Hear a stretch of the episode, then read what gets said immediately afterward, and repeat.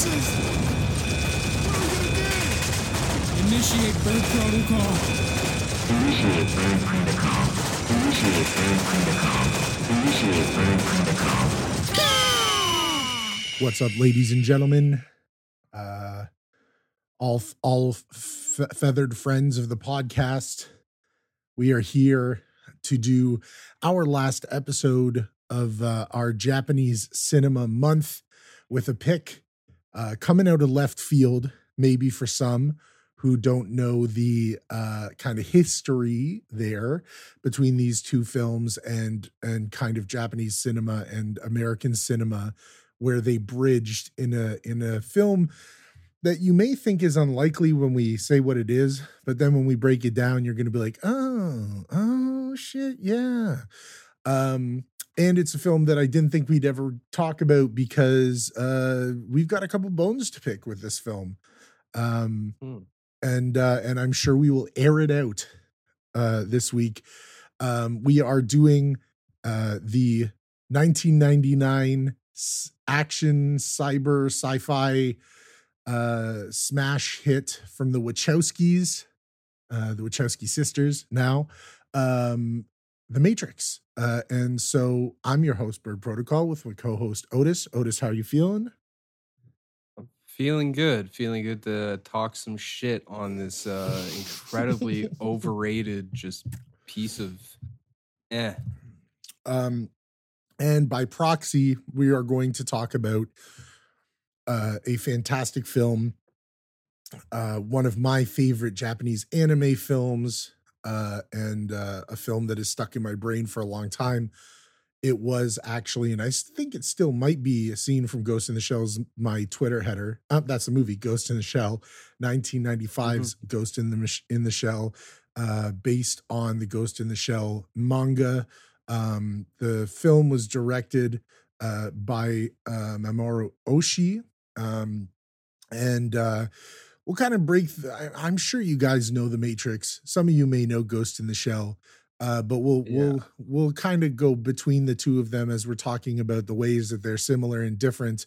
Um, but Ghost in the Shell is a fantastic movie. Uh, if you like cyberpunk anime, like this is a, a film that influenced, uh, pretty much all of American cinema by way of of the aesthetics of The Matrix and what they did in The Matrix, um uh and the way that the Wachowskis uh took kind of the s- style and spirit of movies like Ghost in the Shell and Akira and put it into yeah. actual film.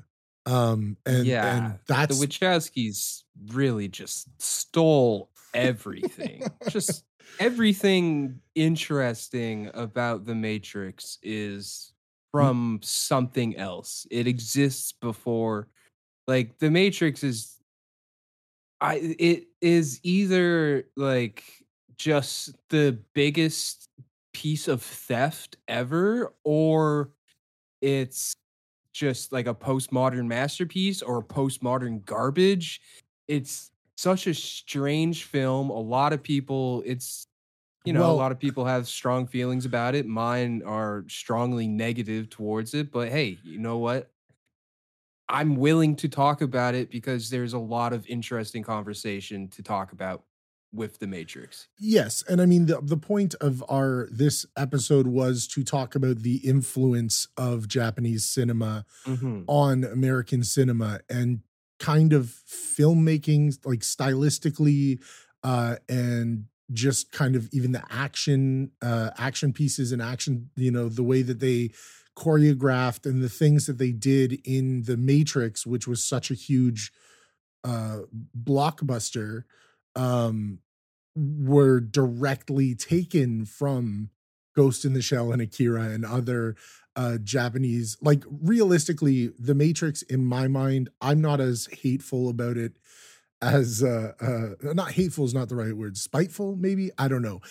Otis has bones to yeah. pick with this movie. I I kind of understand what The Matrix is, and I understand the context from my point of view of what, where, why it was made, and all this stuff. Now, I agree wholeheartedly that the Wachowskis I would say a good eighty to ninety percent of that movie is just them retrofitting other ideas. And it's just a lot of pastiche and homage uh, mm. and and almost scene shot for shot theft in some cases.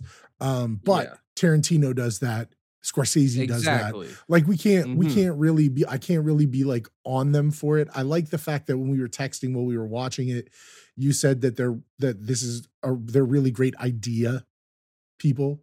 Yeah, no, uh, the Wachowskis, like all their movies, like you read the plot summary or like, you know, the the log line and you're like, oh yeah, that's fucking sick. But in practice, I don't think like they're that good. Like I, I don't know, that, a I, lot of the dialogue in The Matrix is really whack.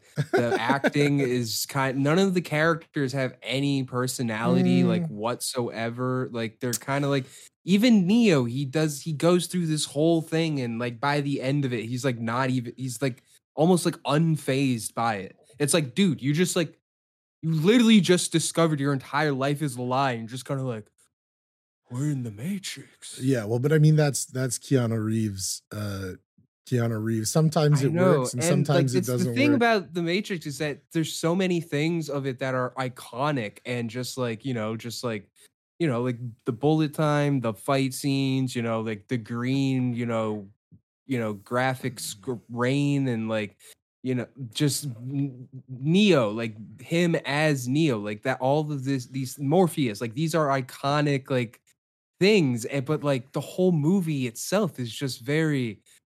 Eh, and like I'm like I I'm coming in this as like a fucking like detective trying to get to the bottom of why did this movie fucking resonate with millions of people. Like I well like, I mean this is what I it's, this is what I was talking about with you or trying to articulate with you while we were texting back and forth is that you have to look at the context of this film. This film came out in nineteen ninety-nine.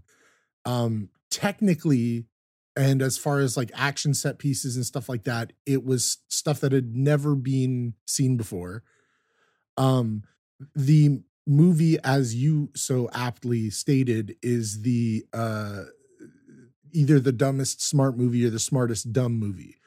Um, yeah, it's a smart movie for dumb people, and, and I think so it, it's that's easily, a thing that I disliked as like as a kid. All my friends that were kind of dumb were like, "Yo, The Matrix is such a smart movie." I'm like.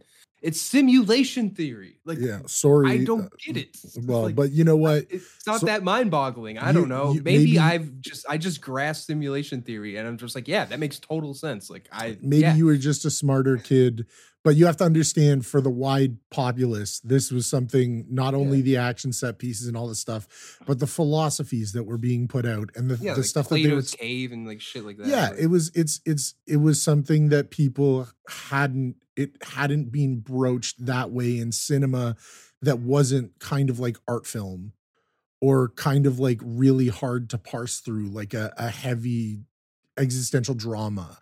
This movie has moments of pure action joy. Yeah, but it's, there's like sixty minutes of exposition. Well, and not actually like, in my Jesus in Christ. my research, that was...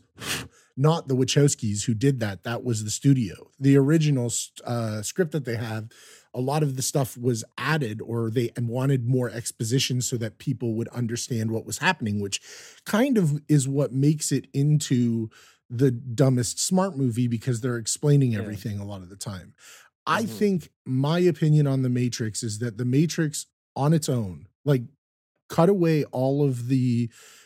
Uh, stuff that happened afterwards, the, the the discourse that happened afterwards, the sequels, all that stuff.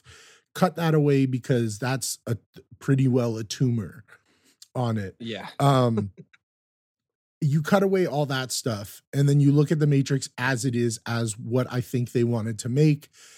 They were wearing their influences on their sleeves. They were trying to uh, create this kind of world that adapts counterculture and philosophies and also the influences of, of Japanese film and cyberpunk and, you know, um, have heavily drew upon Neuromancer and books like that. You know, they were trying to make something And they brought it to the studio, and this finally got the studio to get involved with it, but they needed changes. They wanted things to happen differently. And through the process of making the film, it became what it was. To me, I have a soft spot for it. I understand a lot of your gripes with it. I just am like, I don't really care. Like, I still enjoy yeah. watching it, but I also understand w- that there are problems with it. And then also, I'm the first person to say, I would rather watch Ghost in the Shell. Like, like, yeah. like Ghost in the Shell did it better, did it first, and did it with far more finesse. But mm-hmm. Ghost in the Shell, which came out four years before, um, and and they the the Wachowskis drew heavily from it, along with Akira and other things. Made they made this, uh, uh, you know, it, it it kind of influenced what The Matrix became, and through that connection, you got certain things added to the kind of general code of filmmaking that come directly from Japanese anime and Japanese kind of techniques and style. And so mm. that that's the kind of bridge that I find really interesting. And I've always thought it was really interesting. And even before I even realized that Ghost in the Shell and The Matrix, which I probably saw around the same time when I was like fifteen, that they that they drew from each other. There were similarities, but I thought Ghost in the Shell was way older. Like, I thought it was from like the eighties or something. And I was like, oh, yeah. like they obviously, but they kind of were contemporary. They were in the same, within the same five years. Um, and the, the adaptation of aspects of Ghost in the Shell was very deliberate. So there is that through line where this kind of masterpiece anime film s- subtly wound up influencing all action and sci-fi movies afterwards. Um, but at the time in nineteen ninety-nine, I don't think there were a lot of people that were out there renting Ghost in the Shell. You know, I don't think there were a lot of people who yeah. were like, family movie night, let's watch Ghost in the Shell, you know? Oh, hey, kids, what are you watching? Ghost in the Shell. No, the only anime that we had at that time was like Digimon and Pokemon and Dragon Ball Z. Um, the kind of adult anime stuff hadn't kind of transferred over. So it's really, really weird and interesting. Um, The Matrix. It's weird you say that, but then like two episodes ago or whatever, we talked about like Kiki's Delivery Service, and that like came out in like the eighties. So like, and like people knew like Studio Ghibli films, and like those were like kids and like adult films as well. So like, I guess you're right. People, the pe- people, people probably did know that. Like, that's what you were saying earlier, where people, you were like saying like people are like taken back by anime, and I was like, what? No, like I don't know. I don't think it was that like av- an abrasive thing. I think maybe the naked lady stuff, maybe people are just like that, but that's because yeah. you know, in the nineties, especially in America, you know, is big Christian right wing stuff, you know. But like I don't know, I don't um, think it was that big of an issue. Like I don't know, I think people were pretty open to, but I think it's a different, I think people were open to it, but I think that when we were talking about Kiki's Delivery Service and the other Ghibli films, um I think that it was also kind of the content, that they were films that were made for kids and families. Uh, I guess, yeah, they're more fantasy. Yeah, based, like the, whereas the, like Ghost in the Shell, like I guess you, is you more at, presented of like this is more of a future, because like yeah. you know, obviously, you know, corporate overlord type shit, you know. Well, if you and if you look um, at Ghost like in the inevitable, if you look at the poster even for Ghost in the Shell, the different posters, they're all it's all, uh, uh, um, it's all uh, what's her name, Motoko, uh, mm. naked with like wires in her and stuff. You know, like I think yeah. that there was like an aspect of people who would see that immediately and be like, I'm not giving this a chance, as opposed to My Neighbor Totoro, which has a funny looking fun cat and kids bouncing around on the front of it. You know what I mean? And at the time, anime was more of a kid's thing. Like, I don't think, I think that there was a level of yeah. like austerity to Ghibli films because they were backed by Disney, uh, with Kiki's Delivery Service being the first one. Like, I think that there was like a, a some, there was a, a divide, because I remember being that young and being ten years old and loving Pokemon and Digimon and all that stuff. But hearing parents being actually kind of not against it, but like they didn't understand. It was like something that was different. And yeah. then, you know, you get past like the, the kind of everyday layman would hear about anime and look up anime and then immediately see all these insane things. Like Akira and Ghost in the Shell have some wild ass visual stuff going on there, right? Like, and yeah. you see, they see that and would be apprehensive towards it. I, I think you're right though, that that was, a, I was just spitballing and saying, oh yeah, like, you know, like, I think that more people, what I guess I was trying to say is at the time, I felt like more people would go see The Matrix than they would see Ghost in the Shell. Like The Matrix is, in my yeah. mind, as I said, I watched it as if I was watching an anime and it made more sense. And I was like, okay, this is them being like, we want to make our Ghost in the Shell for American people and throw all of these things, these countercultural ideas and Japanese style and and references to anime and other movies and all these generic conventions we're going to flip on their head, or we're going to play straight just because we like those conventions.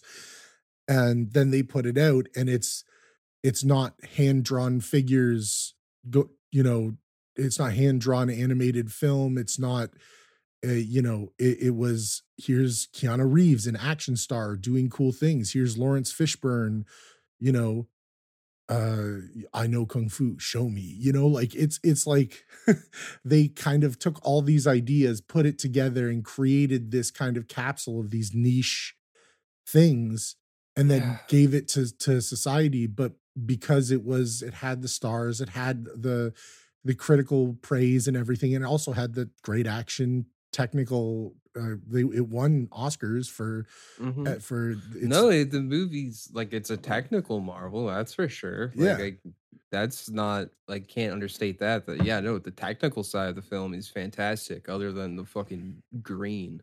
The movie could use about forty-five percent less green. Well, apparently um, they did the green because it was supposed to be like looking at it through a computer screen. Yeah, yeah, no, I, I get that. Like, I, I totally get that. But I don't There's know. A lot of green. I, I blame this movie for then influencing gr- green in like a bunch of movies where it's unnecessary. Like in this movie, it makes sense. Like, yes, no, the whole movie, like at the very beginning, they establish like the whole green as like computer data and that motif. So that's established. That makes sense. But then it also influenced like a whole decade of movies that were just green tinted for seemingly yeah. no reason. That's very. But then true. like. This, but the thing about the, like this movie is that like, you know, you, we can talk about like pastiche, homage, you know, postmodernism and stuff, but like, like it's not, it does not like shy away from like what it like, the like, why is like Morpheus making references to Alice in Wonderland? Like what?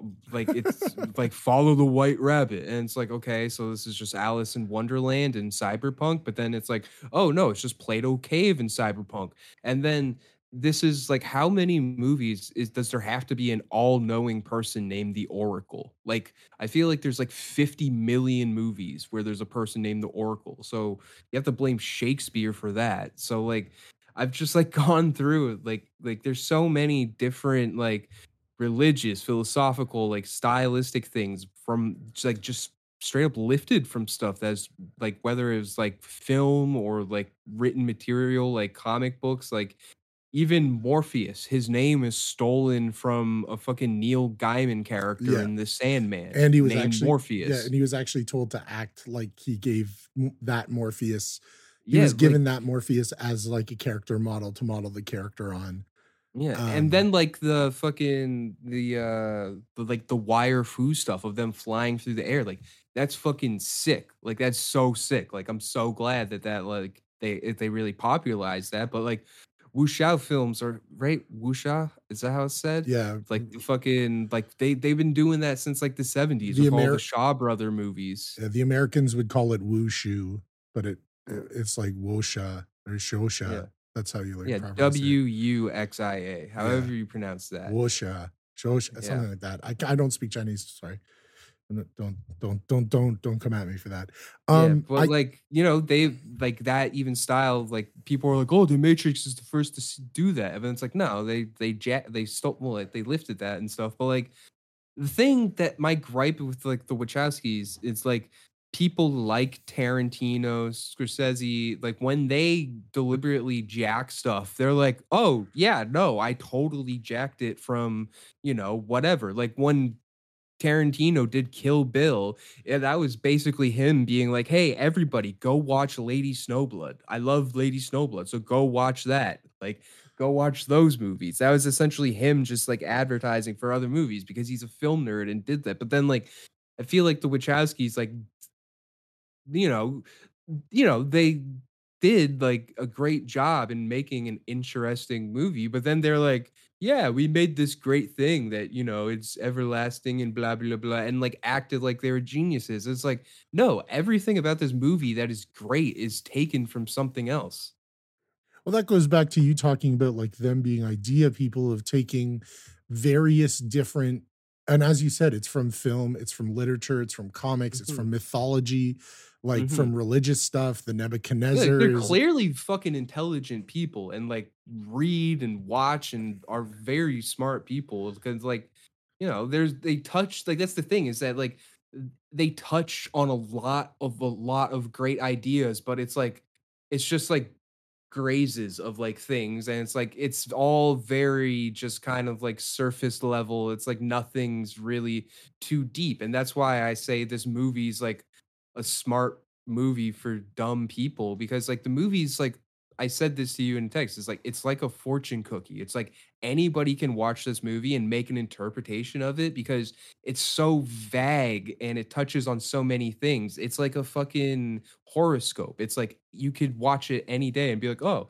like I watched it and it's like, oh, you could easily make this about like an anti-pharmaceutical company thing if you go about the pills and, you know, make that an allegory for like, you know, lobotomies and like fucking electroshock therapy and like Oxycontin, stuff like that. Like if you just say, oh yeah, you want to live a dumbed down life, blah, blah, blah, blah. But like, you know, Requiem for a Dream did that in a very dark, dramatic way. So like, I don't know. There's way. There's so like the movie's very just. I don't know. It's it's, it's, it's just, to me. It's what we had said in the text thread that it is. I think it is an incredible example of postmodern filmmaking. I think it is the marriage of high and low art and the delineation of the difference between the two. It's pastiche. It's taking taking from the French New Wave and from other postmodern films where you're just wearing your influences on your sleeve and there's nothing new in the world. And they just rearranged the, all these ideas that they really liked into one thing. And then they put it out. And I think at the time that was revolutionary. Now, not so much.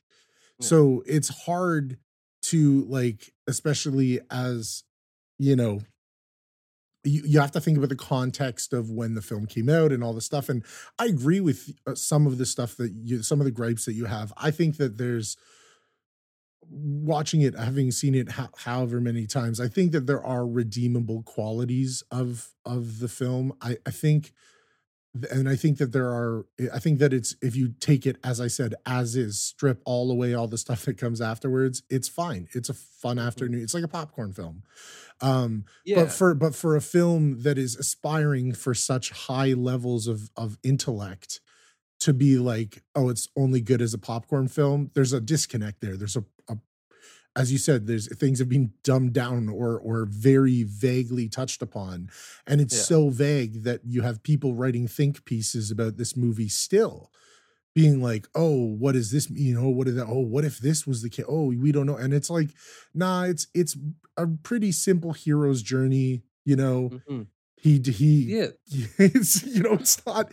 It's not like uh, like like that's the thing now. Like people saying like, oh, like yeah, this is like an allegory for like trans and you know people and like you know transitioning. And it's like, well, the movie's about you know. false reality. So obviously by proxy, if you're in a false reality, obviously you're going to feel un- like not if nothing's real, obviously like, yes, by proxy, then yes, it is a trans allegory because it, c- it can be you could say anything like that if it's a fake reality. Like, well, that's the thing. That's so open-ended. Like, I did find insane. something. I did find something out um, doing research for this, because I was just reading about the film and getting and wanting to kind of get my ducks in a row.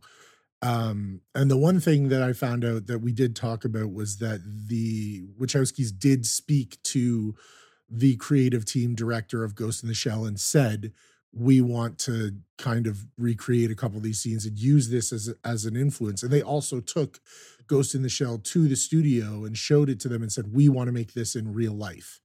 And yeah, so, but like, there's also a lot of movies too that have been like, "Hey, you copy us," and they're like, "Never seen it, never saw yeah, it." Like, yeah, that that's that's where which that's agree. just the sketchy part. That's which the is sketchy like, part. But no, no, no. The other thing that I was going to say is that because they later after, for those who don't know, the Wachowski sisters used to be the Wachowski brothers, um, and they both transitioned. Uh, um, they are now Lily and Lana Wachowski, and uh, and they. Um, At, uh, in after their transition or during their transition, I'm not sure when, but there was, they did talk about how the Matrix has, is in some ways a trans allegory, and then people ran with it and were writing think pieces about it and all this stuff.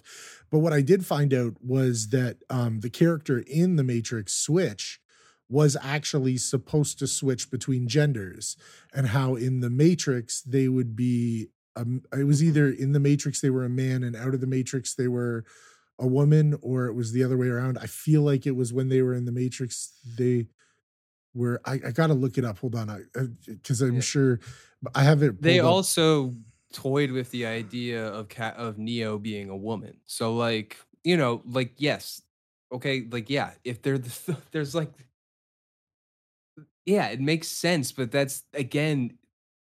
I think that just leads again to like the very vagueness of how this movie just sort of like slightly, you know, tenderly graces ideas, but never, never goes fully in. Like the only thing it goes fully in is like the Plato Cave simulation theory idea. And that they really plays with that. Like, I don't know, like the whole, like Agent Smith, like that's just Men in Black, essentially. That's all that is. 'Cause The Men in Black is a real conspiracy theory that people have that, that that exists. Like, there's so many, and like that, I don't even. I think they go deeper into that in the fucking sequels, but I like, can't really remember. Yeah, I don't. Movies. We're not going to talk about the sequels, but anyway, yes, Switch was originally supposed to be played by two androgynous characters who looked very similar. Uh, in the real world, Switch uh, would be a, a male actor, and then in the Matrix, a female. Um, because the Matrix, when you enter the Matrix, there's that scene where Morpheus talks about how the when you enter the Matrix, your digital the, your digital self is what your brain views yourself as, and so there was going to be this whole aspect of of transgender to it, which the the studio shut down, and also we have to say like in the like. I, I just want to note as we're talking and going back and forth about the complaints about this of, about this film that making a film, it isn't like the, what you immediate and you know this it isn't immediately what you think becomes what happens on screen, especially with like a studio film. So I think that there are aspects of this film when the directors talk about it that they might be thinking about the kind of like purest version of the film in their head. They're what they believe it to be. And what comes out on screen is maybe not the same, or the way it translates doesn't work out or whatever. But you're right. I mean, this film is a patchwork of various different influences and things lifted from other things and then repurposed and put out. And because there are so many different ideas in it, some of it does feel a bit hollow. Which is why I say it works really great as a popcorn movie. You know, you sit down, you watch it, you enjoy it. You don't too think too hard about it. I mean, it's crazy to me to think now yeah. that you that when they this movie came out, they were worried people, or when they were trying to pitch this movie and they were making it and it came out, there were people who didn't understand it. They, they this was too too much to think about for them. But mm-hmm. you have to think in the context of like now we have. Social media and and our digital, there are people who have been digitally native their whole life, who don't know a life without the internet, don't know a lot, you know, people have wisened up to a lot of the kind of tech technophobia stuff that was in it and the stuff about A I and all that, like all of that stuff, uh, which isn't new either. Robots rising up and taking over the world is literally yeah, the Terminator. Terminator. Like it's, you know, it's not new. Yeah. Um, but then again, this kind of is the postmodern masterpiece because nothing new under the sun. Postmodern. Yeah, and then the, another thing, like I kind of, this is another one I kind of realized that they had the ending part when they're in the ship while, you know, they're all in the Matrix, and then the, like the, uh, you know, alien thingy, monster robot thing.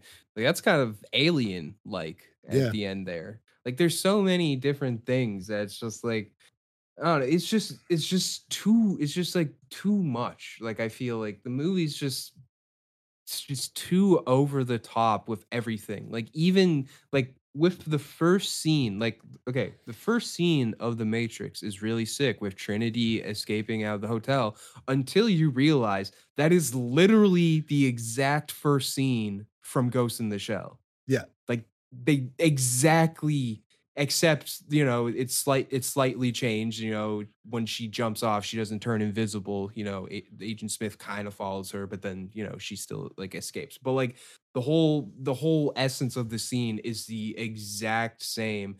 And I actually really like that scene in The Matrix. Like I love the part where she fucking jumps down the stairs and lands, and like she's aiming the gun. She's waiting for fucking Smith to come through so she can fucking blast him. Like that's sick. But then after that movie, it's then sixty minutes of boring philosophy. Yeah, it takes a while. It's until they get to the um till it's they not get until to they the, then re-enter the Matrix after Neo's training. Is that no, Neo's training is sick. sick. I love I love the Neo's training part. I think that that part's sick. I think that whole I know Kung Fu, show me, and then them doing it. I, what I really don't like is I mean, the, the, the sick part about the Neo training part is when how they stage that scene, because they stage it like a video game dojo. I just realized that today. They staged it like as if a Street Fighter. Like you got Morpheus on the left side, Neo on yeah. the right side, and it's just, you know. And I, also, I, I, also they sick. that scene is yellow because it's neither the Matrix nor the real world. It's Uh, the, their it's own the, their own construct. Yeah, like there's a lot of really cool technical stuff, and and there is an art to adaptation and to taking things. But I think that there's when, as you said, when you take too much, it can become clunky and clumsy. Yeah, like if yeah, exactly. Yeah, I feel like it just needed to like cut out like ten references or like things. Like to me, this movie plays more like it's trying to be like fucking Ready Player One, like almost like it's like. It's just too much with the like the like, and that's the thing. I don't know what's what they're stealing, what they're paying homage to. Like, I don't know. Like, that's the thing is because like, I don't think they were open with like what they like. Yes, they were very honest about Ghost in the Shell. Yes, but like if that if you're just gonna be like, yeah, this is very influenced by Ghost in the Shell, they should have just made a live action Ghost in the Shell. I think they would have been able to make a fantastic adaptation, and you know, and probably better been, than the one we got. Yeah, exactly. Probably, probably much better. Um, but like, you know, well, you know what? Again, know. It's the as you said, it's the whole being great idea people, and maybe they did take mm-hmm. a little bit too much, and in some aspects of the film suffered for it. But I still, I still enjoy The Matrix, the first one. Uh, I was gonna say that the, in the sequel, the second movie, I'm pretty sure opens with an almost shot for shot. Uh, similarity where Trinity jumps out the building and she's falling down, which is again Ghost in the Shell, the opening scene. Um, yeah. But you know, like I think that there's a lot of good in this film. Obviously, technically, it won the Oscars. Um, uh, let's see which ones did it yeah. win. Um, um, I think probably like sound editing and stuff. Like that's that was the, also the thing that kind of irked me about this movie is that watching it is that I didn't think the special effects held up, like specifically when they're in the like real world, like the robot world. Like I don't know, it just didn't seem like it did. I don't know, it just didn't seem it's, like there was no, it just didn't seem like it was like this. There's no, I guess I don't know. It, it the was, Earth just didn't seem that believable. Like I was like, I've seen better depictions of a sort of dystopian cyberpunk uh, future. Like I, that's why I think like Blade Runner is such like a great postmodern movie because it blends culture, and it legitimately blends it into a part like where it's just like these things make sense. Whereas in this movie, like it just it's just very it feels very fragmented. It doesn't feel polished in its like in its pastiche. Like, but I think does that make sense? Yeah, but I think that also comes with art, with us living when we do now, and our experience and our. Like, I think for a lot of people, this was something that they have ne- had never seen before. And, and to be mm-hmm. fair, a lot of people who we really respect like the shit out of this movie. And on part of, on speaking of the special effects, the special effects in this one are are have held up better. Now, still, there's some parts where it's like, ooh, but they've held up better. Yeah, yeah. My my only gripe is like with like the outside, like the dystopian world yeah. part. Like obviously the bullet time shit is still sick, all the fight sequence effects still sick. I just think a lot of the sci-fi effects, like I don't know, like I think personally like like Alien, like, and even like Alien three, even like the fucking, you know, like mechanic world of Alien looked better th- than this. Yeah, well, like, you know what I mean. But that's like H R. Geiger shit. So like, uh, you know, he's but the, the king. So like, the um, it won best film editing, best sound, best sound effects editing, and best visual effects. Mm-hmm. Um, it also holds the record for the sweep of of all of them without being nominated for best picture. Um, and uh, and I don't think it was uh uh. I don't think it it was given. It actually beat um, beat out The Phantom Menace, which was literally like hailed as the, you know, digital future. But that's another thing to talk about. Um, uh, yeah. yeah, it's. I mean, none of the. I guess okay. So if you haven't seen The Matrix, I guess we should say what The Matrix is about. Um, Matrix is about a guy. His name's Neo. He lives in the world. He gets him, and he's a hacker. He gets a message. It says, follow the white rabbit if you want to know about the Matrix and know what it is. He follows this girl with a white rabbit tattoo, goes to this club, um, and uh, and meets Trinity, the woman who we we are introduced to in the first scene. Uh, and uh, then there's this kind of like thing. He's being chased around his work by agents, and uh, and he es- tries to escape, but he can't. He goes downstairs. The agents catch him. They put like a robot in his belly. Um, and then, uh, and then anyway, he gets picked up by Morpheus and, and Neo or and Trinity. Uh, they take the bug out of him and they offer him a choice. He can take, uh, uh, a red pill and learn about the Matrix, or take the blue pill and go, but just wake up and his life is the same. Neo takes the red pill. He wakes his, his Get this mirror like crawls all over him. It's crazy. Anyway, he wakes up in the real world and finds out that in the far future, the world has been destroyed by a war against sentient machines who now use humans as uh, batteries uh, to power their uh, their empire, their robotic empire. So the Matrix is a computer program in which your brains, uh, it's like V R, your brains are, are in the Matrix, controlling your body in the Matrix, in the reality you think is real, but in yeah. reality, the real reality, the world you're outs- an egg. Yeah, the world outside of Plato's cave is uh, is totally different. And once you're out, you can't really go back in. Anyway, Morpheus winds up telling him, you know, we we're looking for the one, the guy who's supposed to destroy the Matrix, help us win our war against the machines. And Morpheus thinks he is the one. Uh, there's Neo goes through some training. Uh, he starts improving. He goes to, uh, you know, there's like a subplot where one of the guys on the ship wants to go back in the Matrix because he thinks the real world's just ass. Uh, so he's a double agent. He's, he's trying to set them up to be caught. Um, you know, it goes on. He Neo goes into the uh, Matrix, meets the Oracle, tells him he is in the Matrix, but he's gonna, or he isn't the Matrix. He isn't uh, the one, but there will be a time where he has to make a choice. Uh, and then the final act of the film is, uh, or the final two, that's kind of like the second last act, fifth, fourth act of the film. Fifth act mm-hmm. of the film is just uh, uh, um, Morpheus gets captured. They get double crossed. Morpheus gets captured, and Neo and Trinity go back into the Matrix to save him. Where, of course, Neo realizes he is the one, and begins to believe that he is the the one, and his belief in himself is what creates, allows him to rise from the dead after Trinity talks to him when he's legally dead, lying on a on a thing.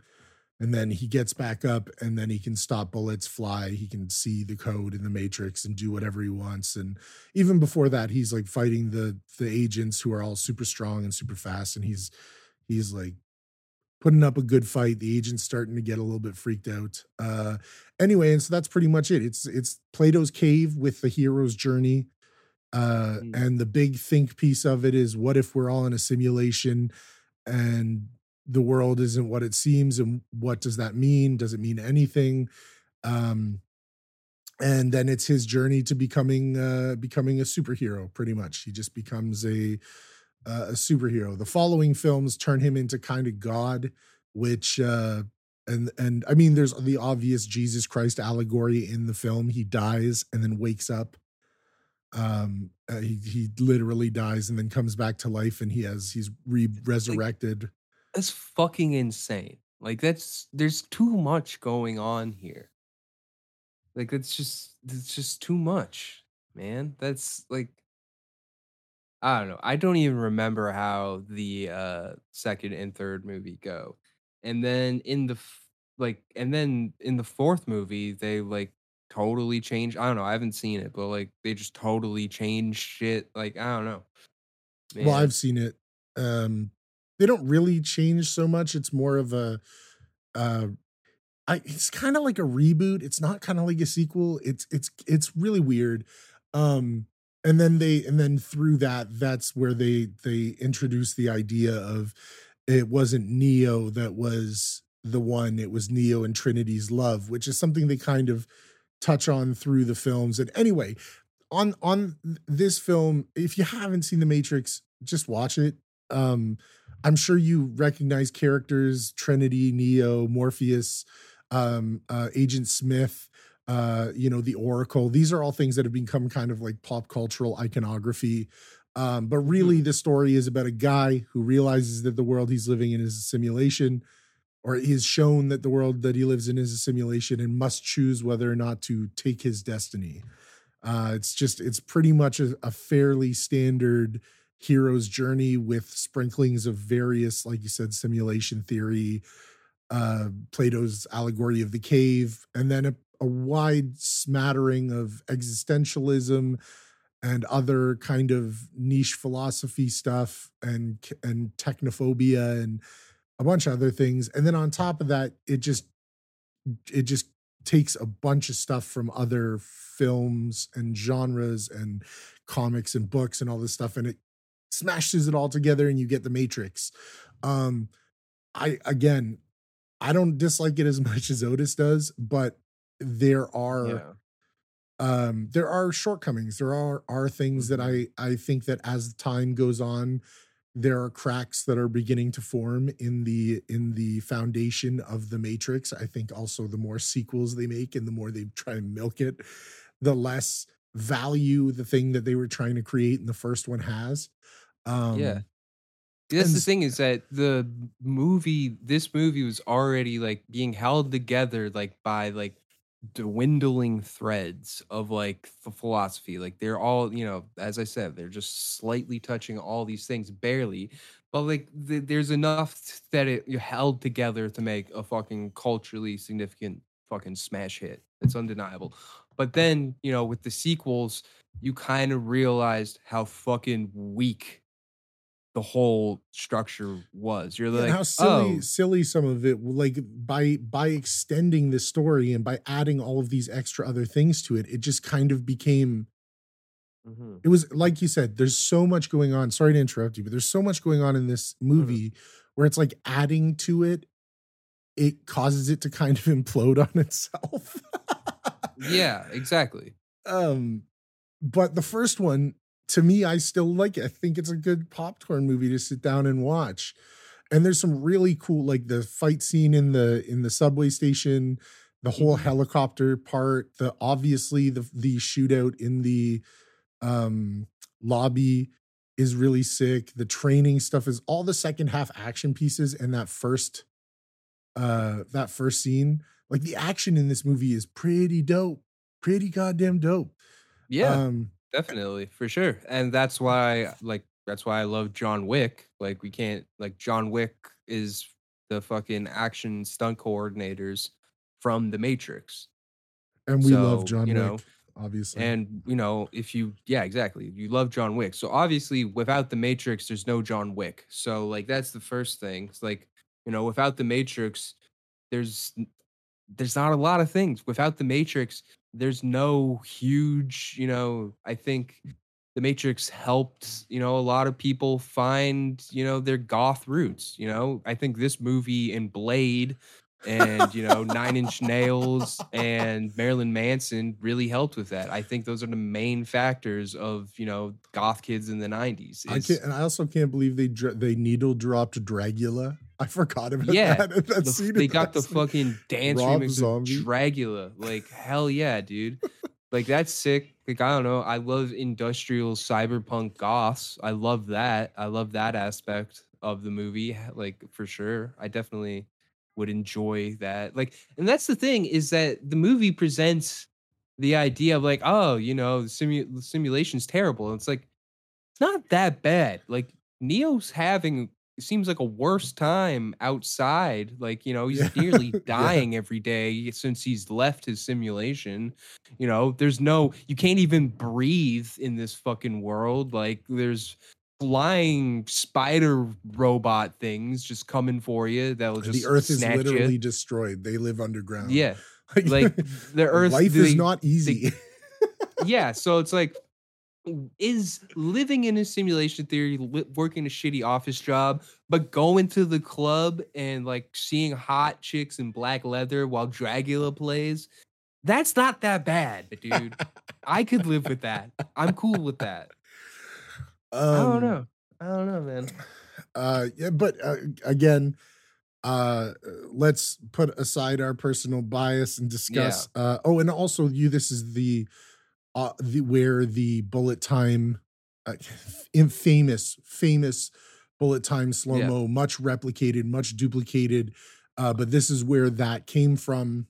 Oh, yeah. Uh, also, this... I mean, th- without without that, that scene and shit, you don't get the iconic scenes in the X-Men movies with Quicksilver. Like, those scenes are so fucking sick. Um, like, you don't... Like, that's, you know... Yeah, no, the Wachowskis and I forget oh, what I just had the guy, the actual technical guy's name that did it. Uh, John Gaeta. He invented the uh, bullet time effect. I don't know, G A E T A. Anyway, yeah, he fucking so he invented that shit, and so shout out to that guy. I think he also invented, like, the de-aging technology and, like, Benjamin Button. So that dude's, like, a technological genius. So shout outs to him. But yeah, like, I, there's so many great things about this movie. You cannot deny the cultural impact, the technical impact, you know, the entire, like, this movie changed the landscape of, you know, filmmaking, sci-fi filmmaking. You know, this movie was just as important, you know, technologically as, you know, something like Avatar. Anything James Cameron does. James Cameron fucking loved The Matrix. He yeah. was fucking hella hard for this movie. He also loved Ghost in the Shell. And, you know, this movie... But, yeah. I don't know, man. I, let's There's talk so about- many great things about this movie, but then it's just gets really bogged down by what I think is too much writing to the point where it's kind of bad and too much... pastiche. Like, well, again, like I was this, going, is, this is go why ahead. I say this is why I say when you watch it, you got to turn off all the stuff that comes out comes afterwards. Like, I think The Matrix on its own is a is a, a good a really good film, and I think that though it has issues, if it had just been The Matrix and they had never made it into a franchise and never done all the yeah. extra stuff they did with it, I think it would it would because there is so much going on and it's so. Bold and bombastic. But it's hard when it's when for twenty years since it's just been put on a pedestal as this fucking groundbreaking thing. F- like technologically, yes, but like philosophically and like people have like based their entire fucking personalities around this, like, oh, you're fucking you're fucking blue pill, bro, like, fuck you, you fucking pussy, like, yeah, are you serious? There's, there's like, you're so, so much, fucking stupid. There's if so you've much ever bad said that. Stuff that came after this, and and and but I mean, it is a testament to how culturally important it is. I mean, that's mm-hmm. the thing, is that like, it's hard now because, and this is something that happens with like a lot of movies where where because you're so saturated, especially on social media, with hearing people's opinions about stuff, and you hear all these horrible takes and you see people doing all these horrible things, it's it gets hard, harder and harder to just like shut that down and be like, mm-hmm. okay, I'm just going to like this for what it is. Because especially for people like us yeah. who are involved in the discourse in film and, and care about about the discussions that are being had, it becomes tedious and it becomes irritating to the point of ad nauseum. It's like when you talk about fandoms for, oh great, my cat just threw up. Um, when you're talking oh. about, when you're talking about, uh, um, it's okay, she threw up on the tile. I'll clean it up afterwards. Um, but like, yeah, like Star Wars, Marvel, Marvel. Like, yeah, it becomes, it becomes, and even not even just that. It's like T V shows and shit now. It just. Mm-hmm. It becomes too much, and this movie had such a was such a revelation at the time, and a lot of the things that it it kind of was thinking about have been thought about and talked out and explored and other stuff and blah blah blah. It's not so revelatory now, but at the time, in the context of nineteen ninety-nine and when it came out, this I can understand why people felt that way and enjoyed yeah. it, because it is at its core a fun, good movie.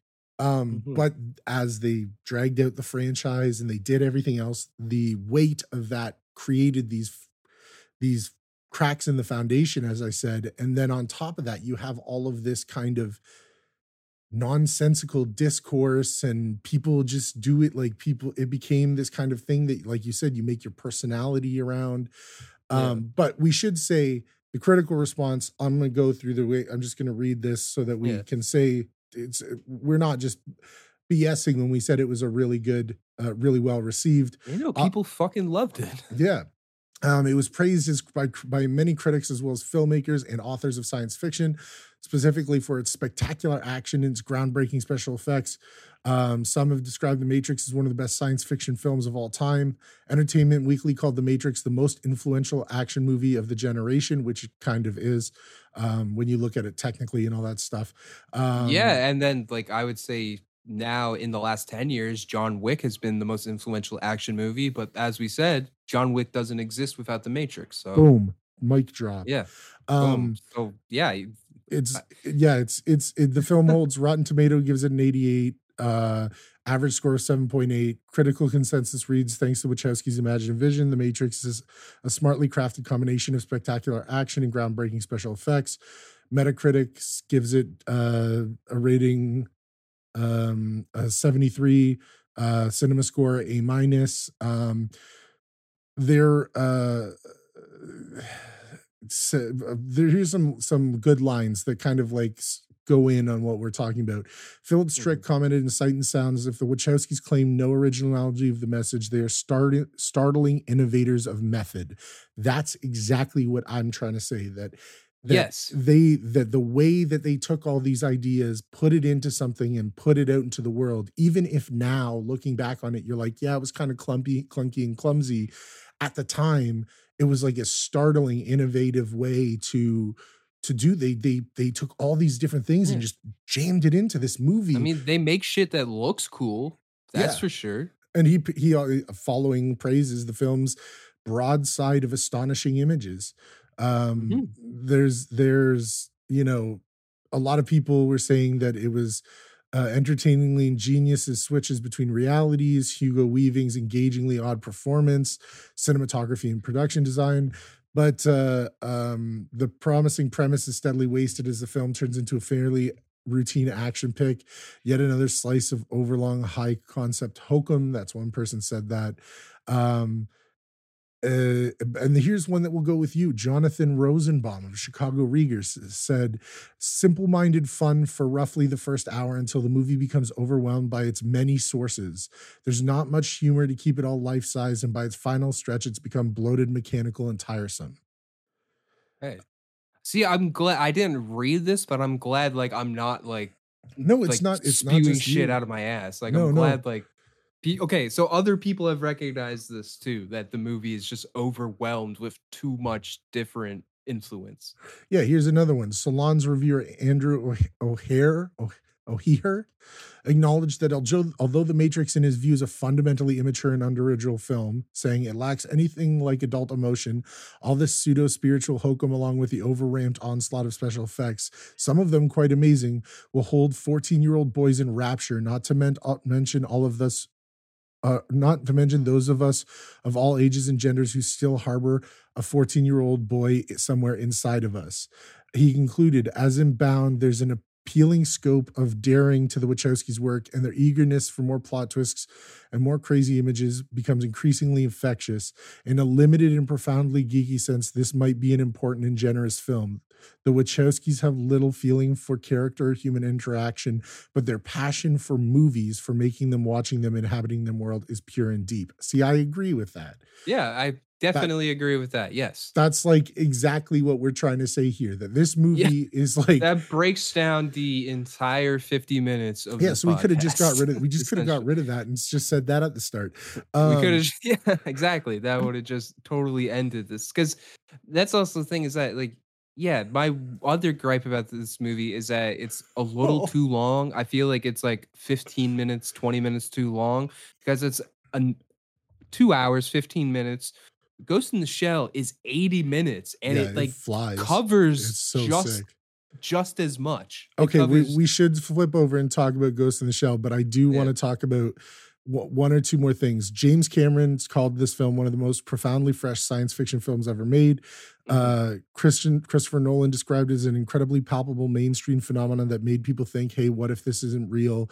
Quentin Tarantino said The Matrix was one of his five, twenty-five, uh, twenty favorite movies from nineteen ninety-two to two thousand nine.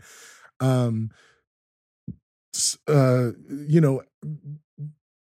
Uh, you um, there's some other Joss Whedon liked it, M. Night Shyamalan, but here's one that you will that goes also to the negative side of things, because we've been I, we've talked about the things that are great about it. It obviously won the Oscars for the technical stuff. It's influenced whole generations of film. We wouldn't have certain things now if The Matrix doesn't exist. And I still posit, even if it is for the fourteen-year-old boy that lives somewhere inside me, that I do enjoy the the the film yeah. and what it evokes and the nostalgia of it. And I think that even though there are flaws, it's still a pretty good movie. I mean, again, not talking about anything that comes after, just The Matrix. Um, and you can't deny its technical and and and cinematic importance. But Darren Aronofsky, uh, director, writer, Uh, commented, I walked out of The Matrix and I was thinking, what kind of science fiction movie can people make now? The Wachowskis basically took all the great sci-fi ideas of the twentieth century and rolled them into a delicious pop culture sandwich that everyone on the planet devoured. And that's kind of what we're saying, that there's a little bit too much just all crammed in there. And whether yeah. you agree or disagree, or like whether you like it or don't like it, you can't undersell how um how you know how innovation innovative that is, how innovative they were, whether you like it or don't, that the taking all that stuff and creating this kind of postmodern wild film, dumb action movie that's also smart, like whatever you want to call The Matrix, however you read The Matrix, that like the Wachowskis definitely were We're really trying something. We're swinging for something. Now, mm-hmm. let's switch over to Ghost in the Shell and let's talk about how this film influenced The Matrix, and uh, and let's just show how they may have lifted a couple things from uh, from Ghost in the Shell. Let's let's let's let's just I'll I'll read the plot quickly. I we don't I don't want to go super deep into Ghost in the Shell, but Ghost in the Shell is a, a film in which in twenty twenty-nine, uh, the um, world in which they inhabit is a world of very much cybernetic technology and augmentations. It is the uh, cyberpunk world of of kind of like William Gibson, uh, of Neuromancer and stuff like that. Um, but it's also kind of Blade Runner-y. Uh, it's, it's this idea that technology and humanity have uh, transhumanism, that we that we've reached a point where the people are augmented, or or people's brains are put into androids, or you know, it, we're in yeah. that world. Um, And uh, uh, the other achievement is the cyber brain, a mechanical casing for the human brain that allows it to access the internet and other networks. Um, uh, and the name is based around the term ghost within the film. Uh, the ghost is the consciousness inhabiting the body, the shell. Uh, and uh, this film follows Major Motoko Kusanagi, uh, leader of the assault team uh, at Public Security Station nine of Newport City in this world of Japan twenty twenty-nine in the future. Um, the film starts with her uh, successfully assassinating a diplomat to prevent a uh, programmer named Daita from defecting. Um And uh, the foreign minister is ghost hacked, presumably to assassinate V I Ps in an upcoming meeting. Believing the perpetrator is a mysterious puppet master, Kusanagi team follows a trace telephone calls uh, that sent the virus. Um, this whole opening scene is like super iconic. She has the invisibility bodysuit. The the um, uh, there's a big fight out in there. She jumps off the building afterwards. Um, the, uh, the, the foreign minister's interpreter gets hacked and kills a bunch of people. Mm-hmm. It's really wild. It's one of the sickest in, in opening sequences. It's so good. Um, oh yeah. Anyway, after that, they chase and capture a garbage man and a thug, only to find out that they are ghost hacked, and they, uh, uh, but they have no clue about the puppet master. Um, during this scene, again, this movie moves at a really, really high pace, and it's just like action, action, action. This is the scene where they're running through the field, and you have the, uh, is this where the fight in the water is? Or is that later? No, no, no. That's afterwards. Oh. Um, yeah, this is when they're driving. The end, yeah, they're, this is when they're driving in the in the car. Sorry, I got it. I watched it a couple days ago. So, um, anyway, so the the they are looking for um, to trying to find out who the puppet master is. Uh, during this time, uh, Megatech Body, a shell manufacturer with suspected close ties to the government, is hacked and assembles a cybernetic body. The body escapes but is hit by a truck. A Section nine examines the body. They find a human ghost inside its computer brain. Unexpectedly, Section nine's chief arrives to reclaim the body. He claims the ghost inside the brain is the puppet master himself, lured into the body by Section six. Um... The body reactivates itself, claims being sentient, and requests political asylum. Uh, um, uh, this yeah, then there's Johnny Silverhand shit. Yeah, too. yeah. See, that, there's another fucking connection. So, yeah, Cyberpunk. Well, you know, that's Cyberpunk. You know, J- Johnny Silverhand. Then fucking Keanu Reeves' whole involvement in that game is pretty much a reference to like The Matrix.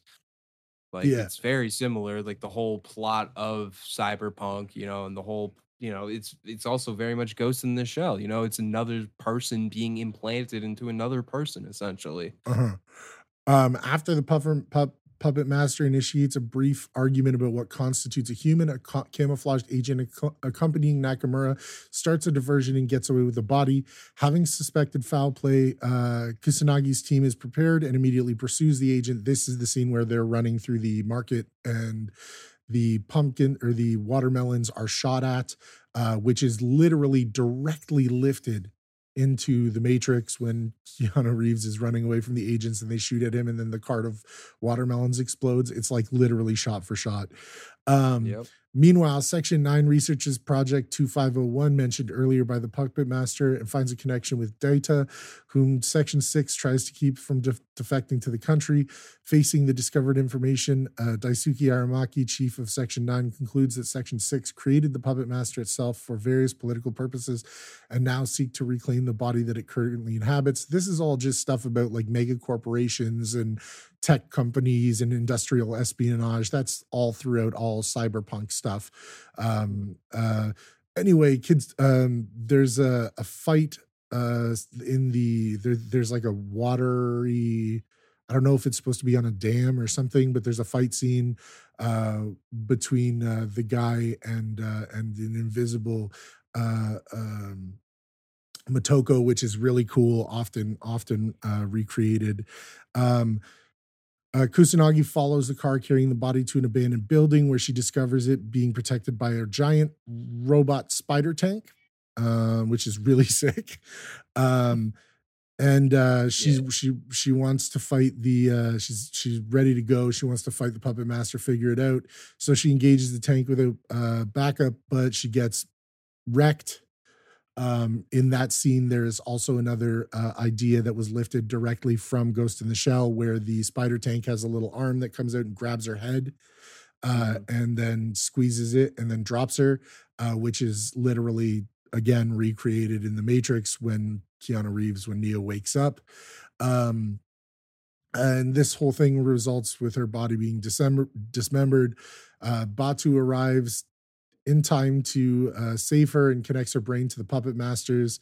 And then you have this whole thing where the puppet master explains to uh, uh, Motoko that he was created by Section six uh, and he became sentient while wandering various networks uh, and uh, decided that the essence of life is reproduction and mortality. He wanted to exist within a physical brain that will eventually die. Uh, as he could not escape Section six network, he had to download himself into a cybernetic body. Um, and having interacted with her without her knowledge, he believes she is also questioning her humanity and they have a lot in common. He proposes that they merge their ghosts. In return, Kusanagi would gain all his com- capabilities. They agree to merge. And uh, the movie ends with uh, her waking up in Batu's house uh, with a, uh, uh, in a new, new body. Shell. With a new, with a previous shit, with her old head attached to the body of a young girl. She tells Batu that the entity within her body is neither Kusanagi nor nor the puppet master, but a combination of both. Promises they will meet again, and then just leaves the house wondering what to do, uh, what to do next. Um, there's also a scene some uh, earlier in the film where they. Uh, Batu and uh, Motoko have a very deep conversation about what it means to be human and what it, and in a world of uh, cybernetic aug- aug- augmentation and um, the ability to browse networks from inside your body and stuff like that. It's all uh, um, it's it's a quite it's it handles some of the stuff that are, is present in The Matrix, but it handles it with a lot more finesse. Um, issues about humanity and existence, uh, issues about, you know, worries about, about technology and, and the future of transhumanism. Um, and it also just, it's shorter. It moves along really well. It doesn't have a lot of extra stuff added into it. It's just trying to tell the story of Ghost in the Shell. Um, and the action sequences are, are beautiful. They're stunning. Um, But yeah, I lot. mean, there's so many, th- like the invisible stuff, like in the water, like, oh, there's so many different things. Like, there's so many games I can think of that have, like, lifted that and made that, like, a boss fight in a video game. And and the and the giant giant spider tank. Like, that's, yeah, that's, that's also so hard. In so many video games. That's definitely, like, so many bosses. Like, in, there's a game I'm playing, The Surge, where, yeah, there's definitely, like, a boss that's like that. Like, yeah, no, this movie definitely influenced just m- so many of, like, depictions of, like, I think a lot of, like, anime has really influenced a lot of sci-fi, like, especially, like, Ghost in the Shell and, like, Evangelion. Like, those two oh, yeah. series have influenced Western stuff so, so much. And Cowboy like Bebop, ins- too. I would say yeah, Cowboy Bebop yeah. too. Um, the but so let's just. I don't want to go super super long into this movie. Both Otis and I agree this movie's a banger. If you like anime and you like cyberpunk, you like that kind of stuff, just Dude, watch and this it's movie. Eighty minutes. Yes. It's an eighty-minute movie. Like it's flawless. Like in like in in eighty minutes, I feel like you get just as much out of this movie as you do The Matrix. And like you could watch this movie and watch it again in the same amount of time than yeah. what it takes to watch The Matrix. And let's get some let's uh. get some uh, reception before we talk about just just to back up because this movie bangs. Like I know that yeah. summary was pretty short. We talked a lot about The Matrix, so I'm trying to keep this a bit short. Um, Rotten Tomatoes, ninety-six percent of the uh, critics have given a film a positive review with an average rating of seven point eight.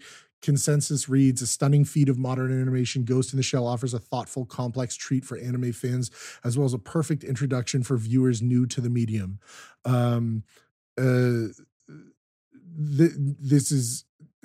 Not only is this film essential in the canon of Japanese anim- animation, together with Kubrick's two thousand one A Space Odyssey and Tarkovsky's Solaris, it completes a trio of book adaptation that transcend the popularity of their original novels and give many, meaning to an already popular brand.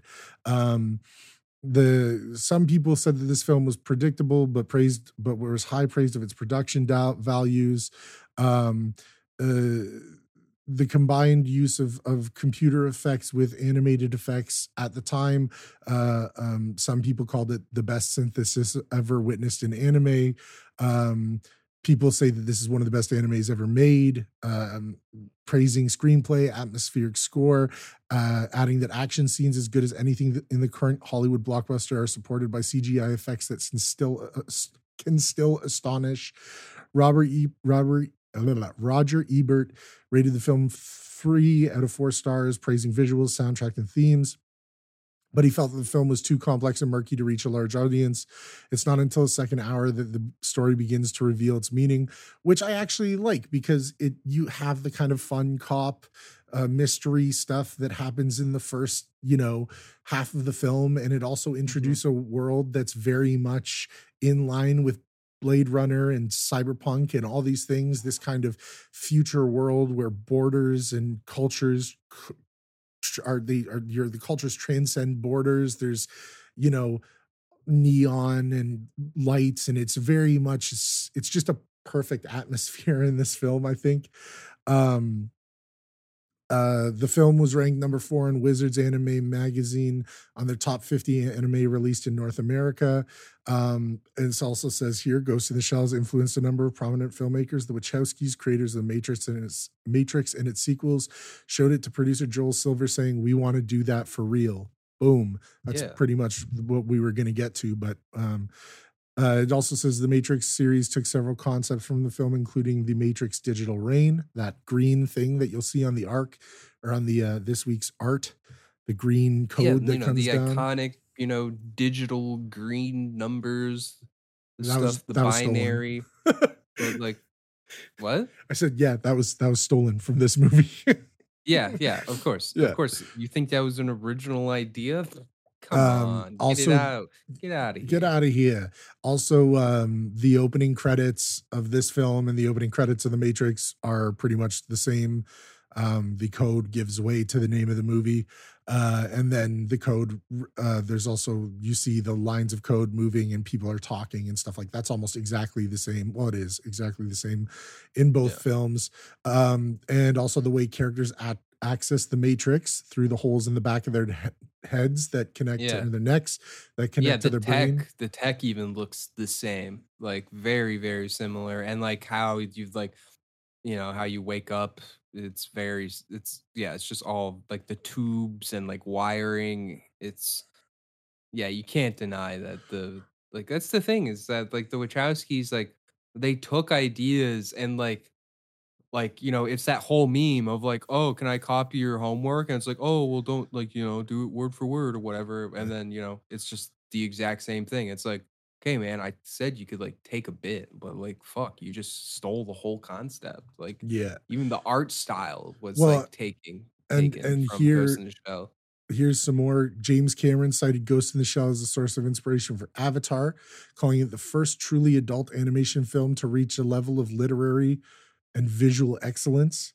Um, see that, and that's see. I would have never thought Avatar was inspired by Ghost in the Shell, but that makes total sense. It's like, oh yeah, you're implanting yourself into a different thing. But then yeah. you know, obviously, James Cameron's like, no, I'm going to do giant, horny, blue cat people that have tail sex, and they water's coming. Trust me. Um. The uh, also they say that uh, the visual style in the opening credits of the Westworld series draw uh, See, similarity that's to that's very I true. I read, read that and I was like, oh yeah, that whole credit sequence is fucking yep. Mm-hmm. Um, as well as in movies like Ex Machina, uh, which borrows heavily from Ghost in the Shell, which became one of the most influential sci-fi movies of the twentieth century. Um, the film explores the nature of human cyborgs, consciousness, self-aware computer programs, A I, memory. Um, uh, the the puppet master, this is another thing that's taken from this film and put in the Matrix, talking about the human D N A is nothing more than a program designed to self-preserve. Um, there's a lot of that kind of discussion of of what the purpose of humanity is, especially in the scene with uh, the Agent Smith and um, uh, Morpheus, uh, when he's like, I want to be free from this as well, and blah, blah, blah. And they're talking about, anyway.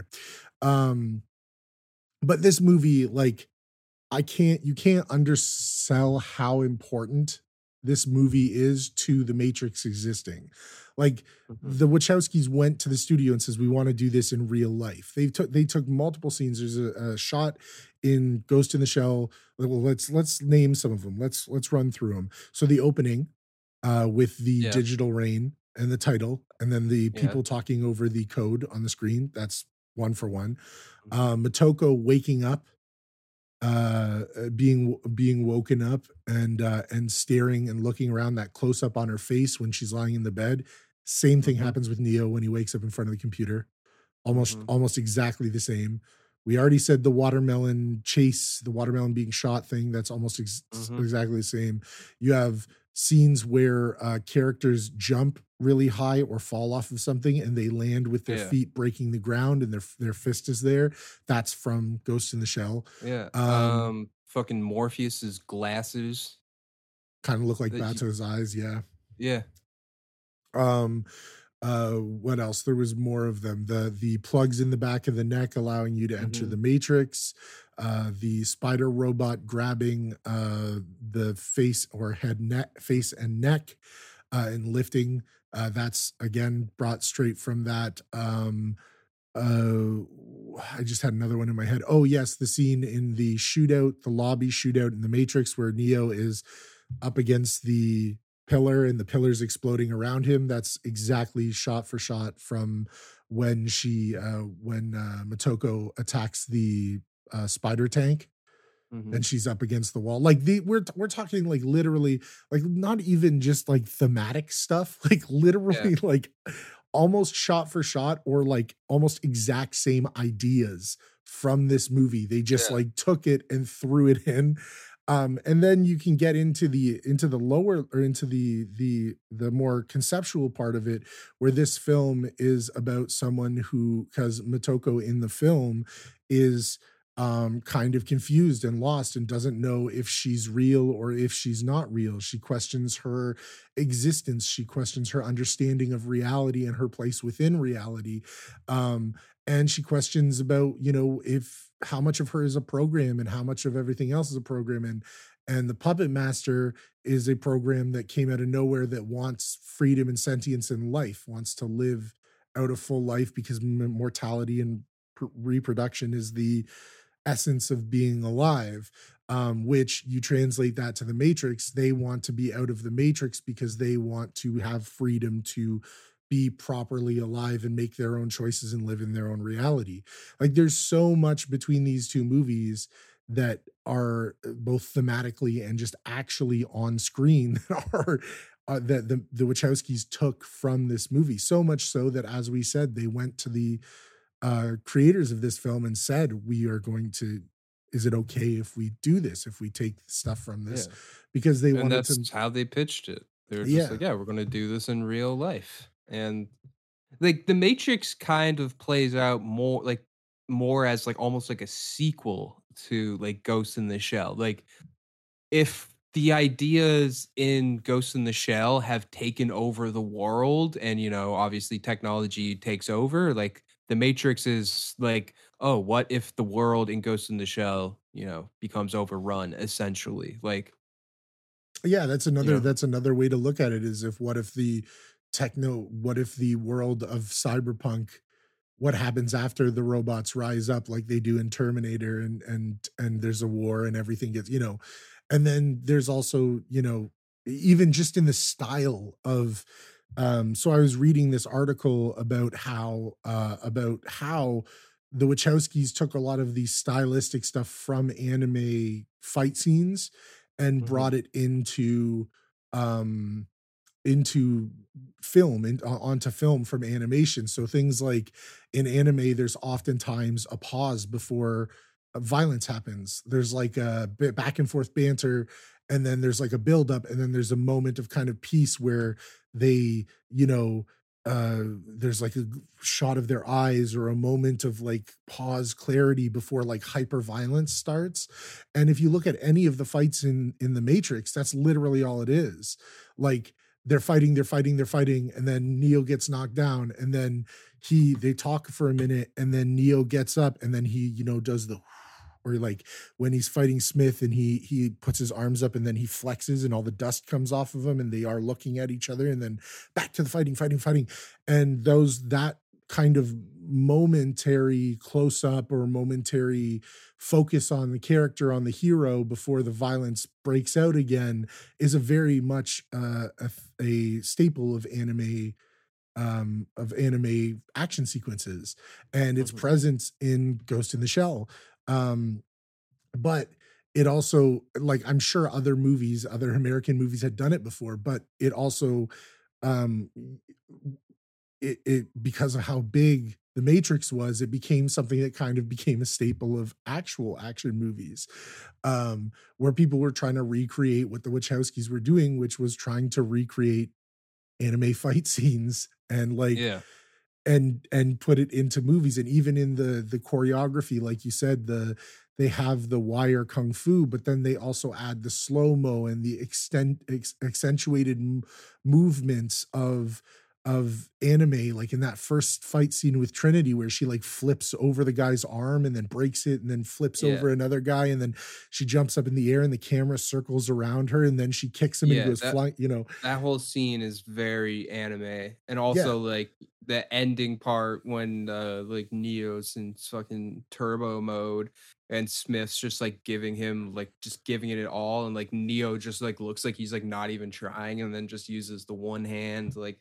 That is also like a very anime part, like, and even yeah, in no, the way- there's there's parts where it's like, oh yeah, that shines through really well, but then in other parts, I think there's just so much going on that it just kind of gets lost in the in in in the madness. But I do I do think very much if you think of The Matrix as an anime, it kind of makes more sense the way that it, yeah. the way that they present. That's why the Animatrix is probably the only, you know, other Matrix movie that's like worth really. Oh yeah, the Animatrix watching. was sick. Um, yeah. But yeah, and then they also bring, you know, they bring in, as we had said, they ju- land down on the ground and they cr- crush the ground between uh, underneath their f- feet, but they somehow landed perfectly in the superhero pose, which was then co-opted yeah. by. the by Marvel, um, but that's also very much a comic and manga thing where they have yeah. they have to show the person landing, so that's yeah. like something where that got taken and put into it. But I, I very much like. Which I do believe one of the Wachowskis was a comic book writer, like back in the early nineties. I believe I think I read that somewhere. I forget which one, but one of them I think was like they did write for Marvel. Maybe mm, I could mm. be wrong. I think um, I read that. So that that makes sense. Then, like as we said, yeah, no, their influences come from everywhere, like anywhere and everywhere they pull from. But like as you said, it, you know, at times it works, but at times, you know, if it's kind of half empty and it's, you know. And I mean, that aside from from personal feelings about the film, like the the through line of Ghost in the Shell. Being the pitch for The Matrix, like without Ghost in the Shell, we wouldn't have The Matrix, which mm-hmm. fathered so many other films and and influenced cinema, changed the cinematic na- landscape completely.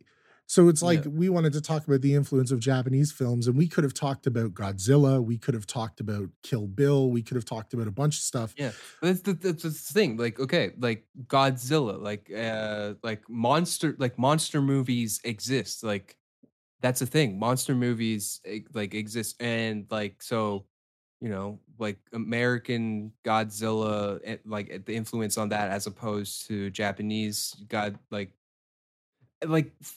what I'm trying to say, like Quentin Tarantino, for example, like Kill Bill, if you get rid of Lady Snowblood, which is the main influence of Kill Bill, it's a revenge samurai movie where the main character is a woman.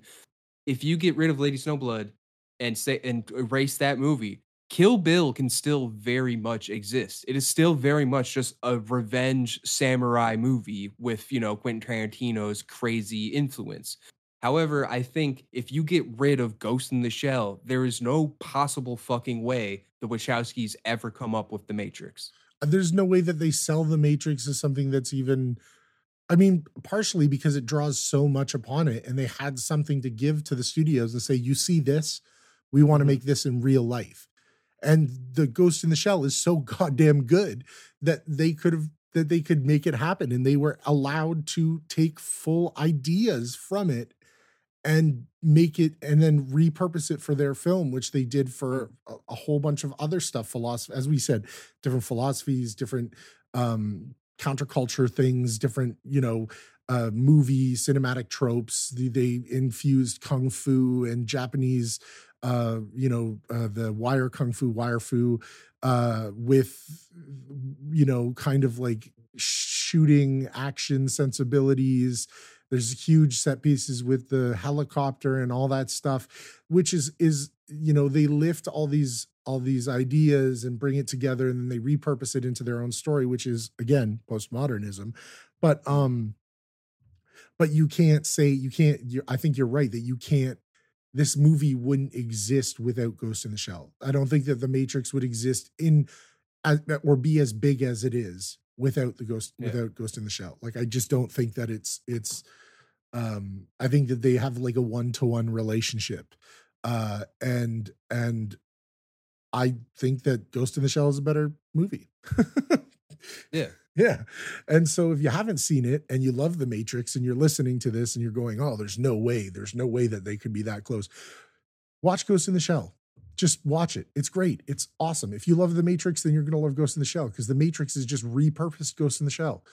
Um, it, you can't, that's why we picked this, is because it's so, it's such a like clear line. And then you want to talk about, you know, influences, like, um, it is like a river where at the mouth of the river, the further you go away from the mouth of the river, the more tributaries and creeks and different offshoots of the river you get. Ghost in the Shell, the, or the, the manga, was improved upon by the film, the nineteen ninety-five film. Many people agree, agree with that. Um, and, and that film bled into The Matrix, which is the Amazon River of sci-fi action movies for America for years. It is the thing that guided the first Matrix movie, is the thing that guided the hand of so many other people who wanted to emulate what they saw in The Matrix, or wanted to take what they saw and interpret their interpret it their own way, and blah, blah, blah, blah, blah. And like Otis said, that's why you get a bunch of movies that have green color in it for some reason. You're right. There were so many green colored movies. Colored, color yeah. graded movies is stupid. This movie, which influenced all the action movies to go green, and then Saw influenced all the horror movies to go green. And as a person that really enjoys the color green, it just was annoying to see. I don't know. There's just yeah, there's just a lot of movies that were then we're like, that's yeah. our color palette now, and it's uh, really annoying. But yeah, no, I mean, The Matrix used blue for the real world, and then green for The Matrix, and yellow for the. the constructed things and all that stuff, which is cool. I mean, there's a lot of technical stuff that's really cool about the movie. Again, we can't undersell how important technically into like cinema history The Matrix was. Whether you agree that it's high or low art, or whether you like it or don't, like you, you can't deny that. But you can't deny that without Ghost in the Shell, we don't have The Matrix the way that we have it now. And mm-hmm. so you want to talk about influence? There's some influence, and some influence you might not know about. Uh, which is is always, you know, we love to teach. We love to we love to help people learn here on Bird Protocol. Um, so what do you guys think about this? You know, you're listening to this now. What do you think about The Matrix? You guys, I'm, I'm going to start doing this. I'm going to start throwing out some questions in episodes because I, I we, we have people that are listening steadily. So, you know, I would love to hear from some people uh, and and hit either of us up. You know, if you agree with Otis's take, or if you're more in my camp, or if you disagree with both of us and you think The Matrix is the cinematic masterpiece of all time, whatever, you know, uh, that's, I, I can, we, yeah. you know, we can talk about it. We you want to talk, talk some shit? Yeah, huh? You want to talk some shit? Call. Um, no, we just, you can hit us up. You can send us an email, the bird protocol at gmail dot com. Not the bird protocol, bird protocol at gmail dot com. Or you can hit us up on our social medias. And what do you think about, about, how it influenced film? And what do you think about, you know, do you have other examples of Japanese cinema influencing uh, uh, American and Western film in ways that we might not think about? I mean, we could, we could have even gone back and talked about, uh, you know, samurai films, and Seven Samurai is, you know, the great grandfather of some of your favorite films by way of Westerns. Yeah, like, like Seven Samurai, The Magnificent Seven, Yojimbo, His Fistful of Dollars. Uh, uh, yeah, there's yeah. there's a lot of things. And, and then... All, yeah. Oh, go ahead. I didn't mean to dra- interrupt oh, you. I was just grabbing uh, a drink. Yeah, no, like, there's so many different ways. But, like, uh, so, like, that's how, you know, live-action Japanese cinema influenced, you know, live-action American cinema.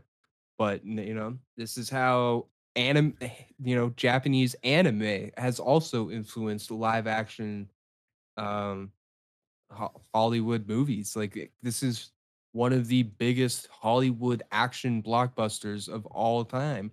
And I think, yeah, is probably was the catalyst of a lot of people in America getting into anime. I think this movie definitely, in like, everyone I know that really likes The Matrix also loves like Ghost in the Shell, Evangelion, and shit. Because like the first person I showed, like I remember watching like The Matrix with like Steve, like way back in the day. Steve's the dude that showed me like Ghost in the Shell and like Evangelion. And I was like, oh, this is way more like my shit. Like I like this way better. I think animation is a much better medium to be telling a story like this. Like, I, I will say, I think that that now musing on this for, for a bit, I think that The Matrix is the most successful live action anime film.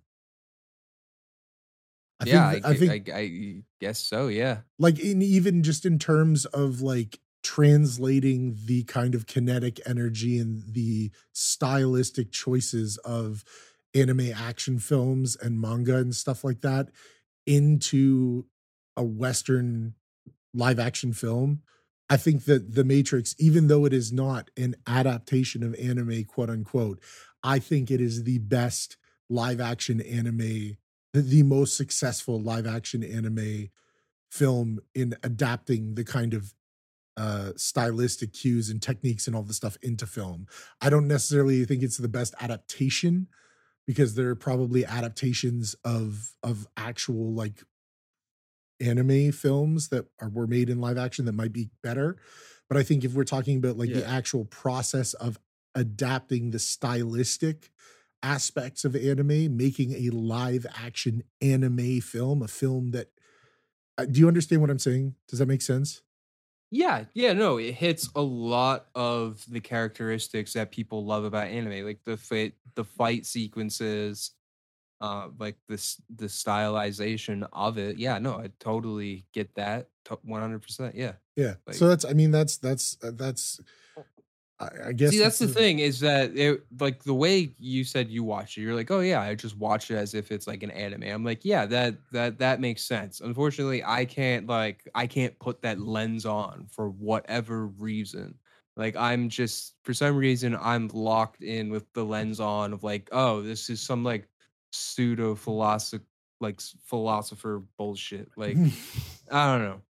Like, hey, look, at I, least I, I, I'm. I just, I'm just like, I've just, I'm salty about the movie. I know I am. Like, I have, I have a bias towards this movie, but you know, I can, I, I can acknowledge the great things about it. But like, like yeah, no, there's great things, and but it just is, yeah, it just totally jacks so many things from like Japanese anime, and just like I guess I guess it did. I guess it did work in, you know, in getting people to then go check out Ghost in the Shell. I'm sure The Matrix, you know, its popularity one hundred percent, you know, created a resurgence in Ghost in the Shell. Like Ghost in the Shell is still a franchise that's still going on.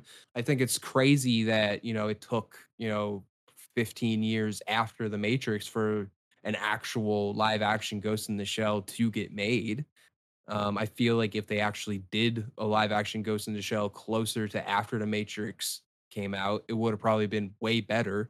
Yeah. And, you know, and people, you know, if they made it back then, obviously, if they made the movie in like two thousand two, you know, people wouldn't be upset that a white woman was casted in a movie about fucking well, transhumanism. And, and Motoko, like that, that's the that's a, that's the dumbest criticism ever in any movie I've ever heard.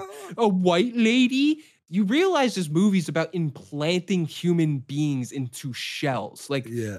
Do you think, like, what the fuck? The whole idea is that is I Who mean, gives even, a shit about like even, race it, at even, that point. Like that, the, that reality, the reality that Ghost in the Shell exists in, in that world, is so far past race and identity of that way. Like, I'm just like, how how did people miss that one? Like, yeah, people just miss that. So and the other, heavily. the I'm other just, thing is that that even in the like world of Ghost in the Shell, like there is uh, in in the manga and stuff, there is ambiguous race stuff because, as you said, they live in a world that is. People can live beyond their bodies and they can be in different bodies or upgraded body parts, and that the world, the, the, the borders of the world and the way the world works is so, uh, so much, as I said, the cultures and, and identities transcend their borders in a cyberpunk world where it's been rewritten by the fact that people can change their body and technology. Now, of course, there are still cultural purists and stuff and things that, you know, rate, and there is, you know, there will always be kind of people of different races, but race isn't the, the, um, you can choose to change your body. Like, you know what I mean? Like it's, yeah. it, it seems kind of trite, but, um, but I get it. I mean, people just want to argue about stuff. I'm on, I'm on your side with it. I think it was yeah. super silly, especially since the creator of the, uh comic was like, no, Scarlett Johansson's a great choice. Like he yeah. was like, he was like, yeah, this is perfect. Yeah. And then she everyone's looks like, like her, yeah. like Asian or not, like looks like her. Just yeah. makes it's, sense. Makes sense. Turns out the movie's a fucking stinker, but whatever. Yeah. Who cares? I, mean, I that was just that was just such a silly, silly, silly thing. And that's that's also like a thing, like that's how ahead Japan like Japan is too. Like I, they're like they're also like like in Japan, that's such a non-story. Being like, oh, a white person's casted as this person. It's like that's not even like a significant thing to them. Yeah. I don't know. I think and, I think once they I think once the the person who the creator of of Ghost in the Shell or the director of them, I don't know who it was that they they.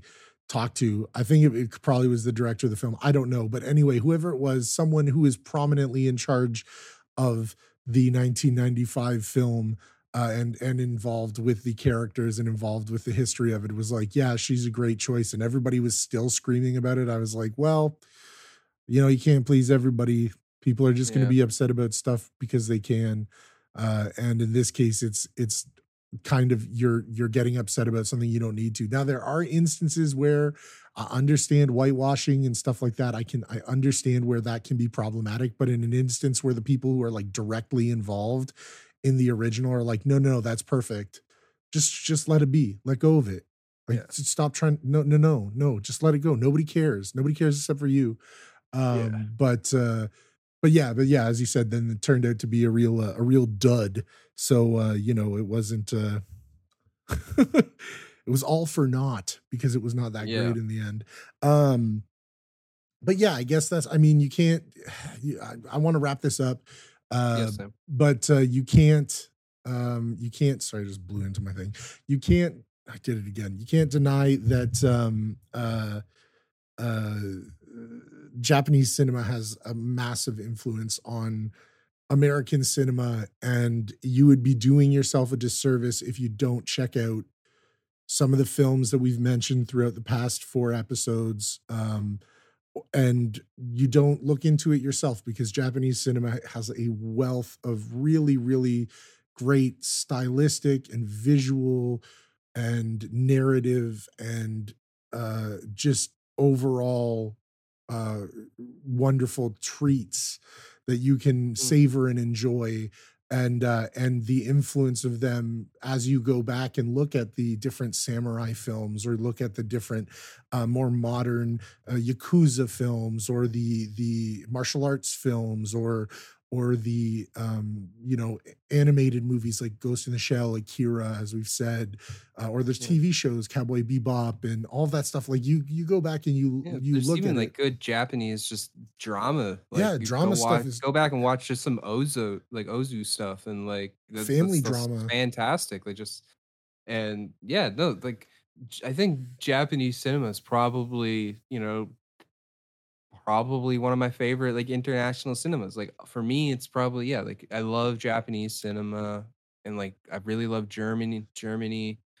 But like, yeah, because like Japan, they've been making movies just as long as anybody else. Like they've yeah. been making movies for over a hundred years. Like Japanese, the history is just as strong and just like just as interesting as Hollywood, and like the exchange of techniques, style, you know, is like, that's the thing. Yeah. Like that's, that's also is like the silly argument is that about like that Scarlett Johansson's thing is like, especially like in that specific case is like, you know, Japanese cinema is so universal. Like anybody can tap into it. Like, I think, Yeah, and I mean it's it's it's truly, like you said, I like that you pointed out about the the history there too, because there is such a history, and you can learn so much about it. You can learn about their culture, and there's just great films and great stuff, and a lot of stuff that wound up being taken into um, the Western film world.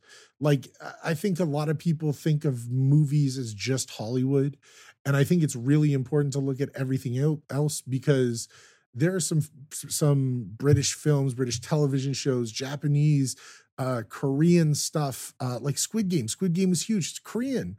You know, like there's all these different things that are, and even if you go back historically, the various foreign cinemas have their own histories, their own movements, their own important stuff, and stuff that translated over to our.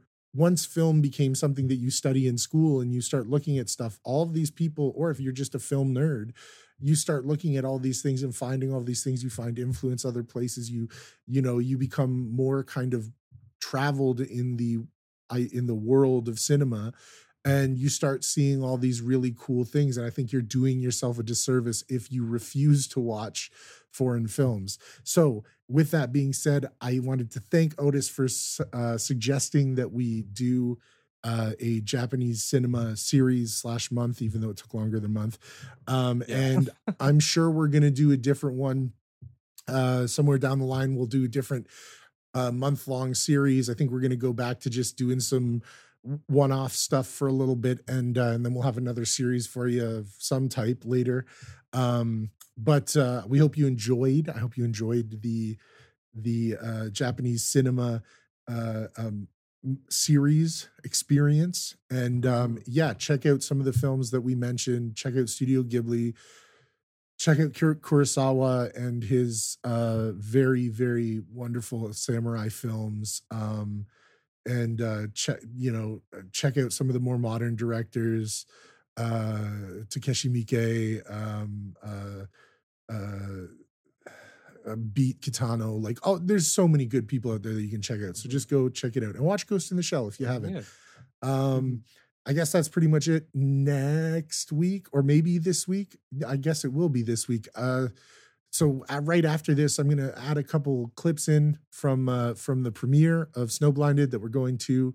Uh, so this episode will run a little bit long, but it'll just be a little extra add-on because uh, we're going to be there tomorrow. I'll be asking some questions of people, and uh, and um, yeah, it, I'm really looking forward to it. Are you excited? Yeah, yeah, I'm stoked. Uh, yeah, I, I don't really know what to expect. First, first movie premiere. Um, yeah, it's still, it's we're still we're still working on the movie. Like, uh, but like this is like this is as close as it's gonna get to one hundred percent. We just we just need to show it to people, and you know, make sure that we just haven't wasted the last three years of our lives. And but like, no, I think a lot of people are going to really really dig it. Um, so come on, I guess. No, I they guess can't come. Already come on out. Already, so yeah, uh, we will have already yeah. gone on out. Yeah. Um. So yeah, I guess you'll hear some clips, and uh, yeah. Uh, hopefully that's sick. I don't. I, I don't know. Oh, I'm sure it will be sick. So we'll add some clips of at the of the premiere at the end of this one.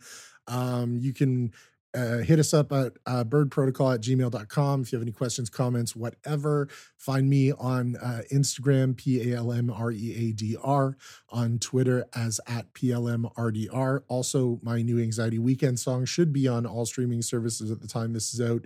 Um, but if not, you can listen to it on SoundCloud and Bandcamp. Uh, but it should be everywhere. No Good Deed out now off of my album On Infinite Repeat. Otis, where can they find you? Uh, follow me, Twitter, Instagram, Otis Morris Dude.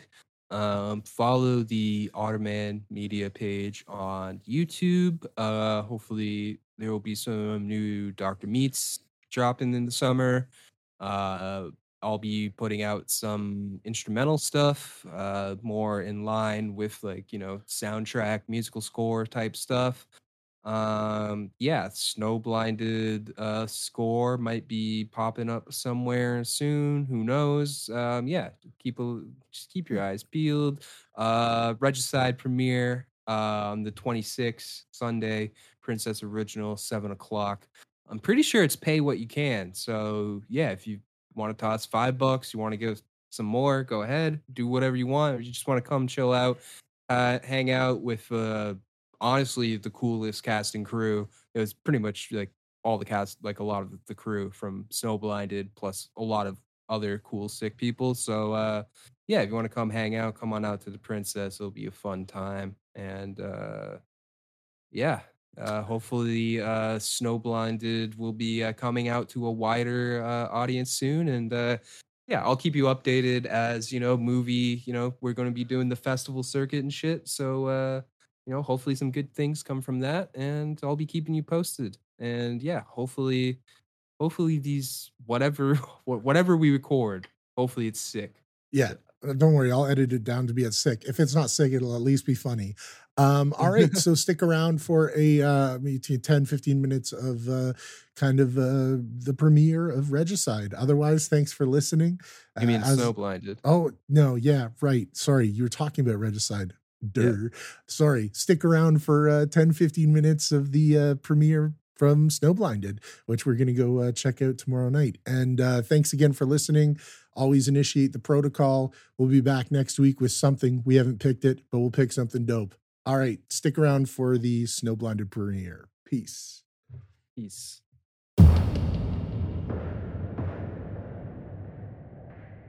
All right, guys. Uh, Palm Reader here. We're kicking off our uh, night of the Snowblinded premiere. I'm just getting ready at my house to go pick up Otis. We're going to grab some food, and then we're going to hit the premiere. I'm so excited, and I hope he is too.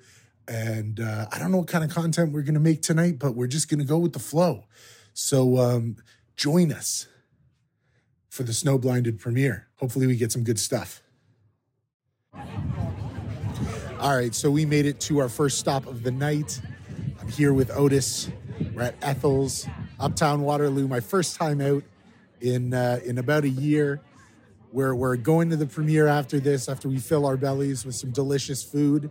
But I got to ask, how you feeling? Are you feeling excited? What's the, what's the uh, emotional state like? Good. Hello, Diane. Welcome. Entering Twin Peaks. Um...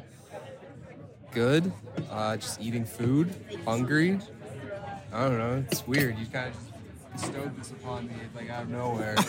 It's kind of very guerrilla style interviewing. I don't know, I feel. Yeah, nice. we're we were doing this real guerrilla style, mostly because I didn't want to bring my like thousand dollar laptop around with me everywhere tonight. So, you know, we're going to get some, we're going to see how it is. We're going to get some reactions to the film.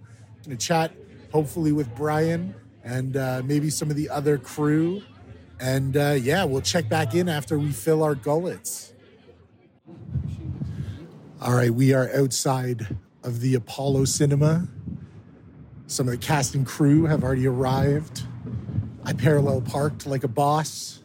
Bird protocol first, parallel parking with... parking protocol? Bird parking protocol. Uh, we're about to go in. Otis, how you feeling? Uh, good. I just had a very nice uh, pulled pork quesadilla. Had two nice uh, Canadian draft beers. And uh, feeling nice and good. A couple friends are here already. Um, some good pals. Just saw Tomo, who I haven't seen for two and a half years. He's here from Japan. We're fucking... We're doing it. We're doing it wild. Downtown Kitchener is fucking weird. Half the... There's buildings that didn't exist. There's a machine that looks like a fucking evil boss from The Surge two. I don't know what's going on. Yeah, the, I, I haven't been in downtown Kitchener in over two years, so it looked like uh, totally different to me. It was a, it was quite the surprise. We're here. Uh, that I guess that was the uh, aforementioned Tomo from the episode we did with uh, Brian. That's yeah. yeah, wow. Look, there the gang's all here. It's all coming together. The truth is being revealed. I'm trying to stay out of the out of the wind.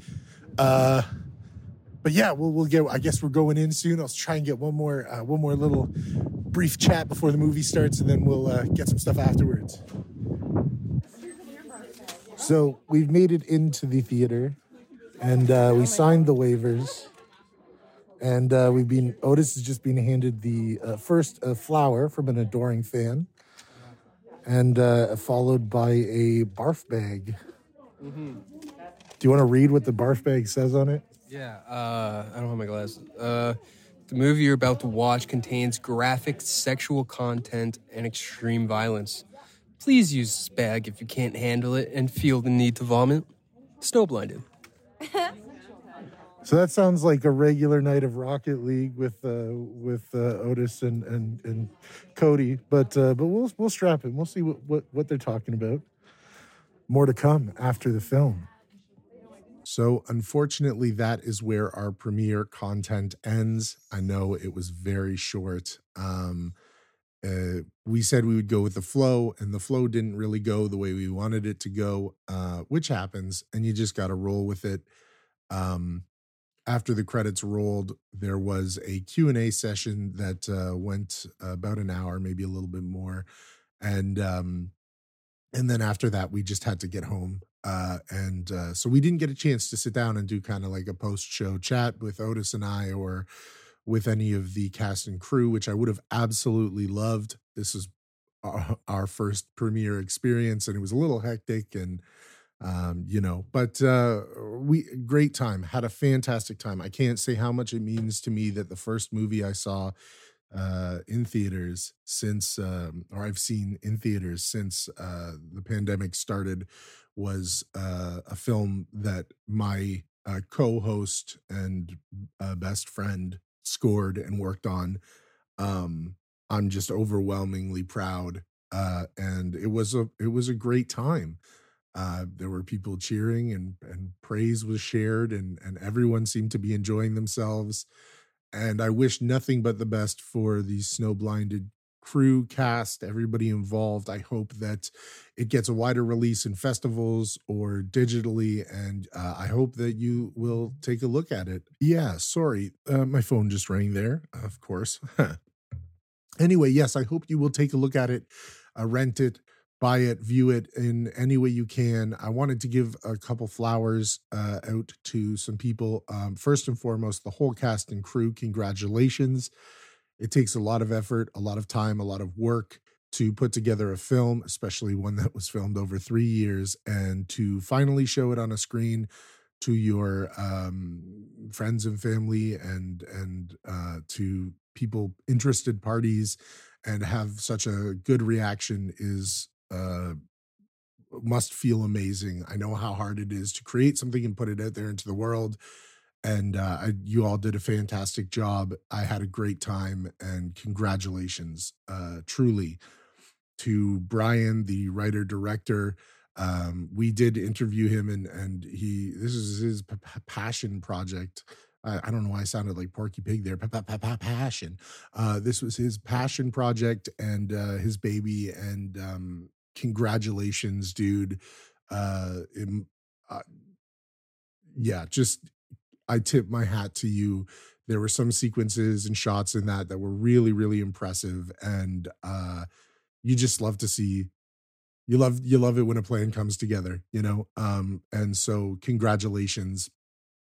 Uh, and to Michael, Mike, the um, uh, main actor, the main character, uh, he fully committed to it. It was just a, a, a, so much fun watching him run around in the woods and lose his mind, and um, and it was just good, good, great work, outstanding. Um, and uh, the special effects. Uh, uh, the creators of the special effects and, the, and and all the stuff that happens in the later end of the film, it was outstanding. Tip my hat. Uh, there were a couple shots in there that really were gnarly, um, and uh, yeah, just made me go hell yeah! Like it was gnarly. Um, so you know, great work. And of course, I have to uh, just give. Uh, as many flowers as possible to my co-host Otis. Uh, he's scoring a movie is something he's always wanted to do. And, um, and he's done it now. And it was great. He did a fantastic job. The dude's a musical genius. And, uh, and I'm just so proud of him. And, uh, you know, to see people, uh, clap and cheer for him, uh, made me feel, feel good. Made me feel real proud. Um, so, you know, I don't really, I don't want to spoil any of the movie or anything like that. Um, just say that everybody did such a good job, and uh, and it was just such a blast. And again, I'm just so happy that that was my first theater experience post pandemic uh, or post lockdown era of the pandemic. I don't know, whatever you want to say. Uh, I thoroughly enjoyed myself. Congratulations to the, all the cast and crew. And a very special congratulations to my best bud, Otis. Uh, you smashed that. Um, we'll be back next week. Maybe we'll talk about it more. I got a couple, we got some more um, movie nerd stuff happening next week. Uh, and um, yeah, so I'm sure we'll we'll chat more about the premiere on a Lazy Bird episode or sometime in the near future. But I just wanted to come on the morning after and uh, give a couple thoughts. Had a great time. You guys killed it. Congratulations. We'll see you next week.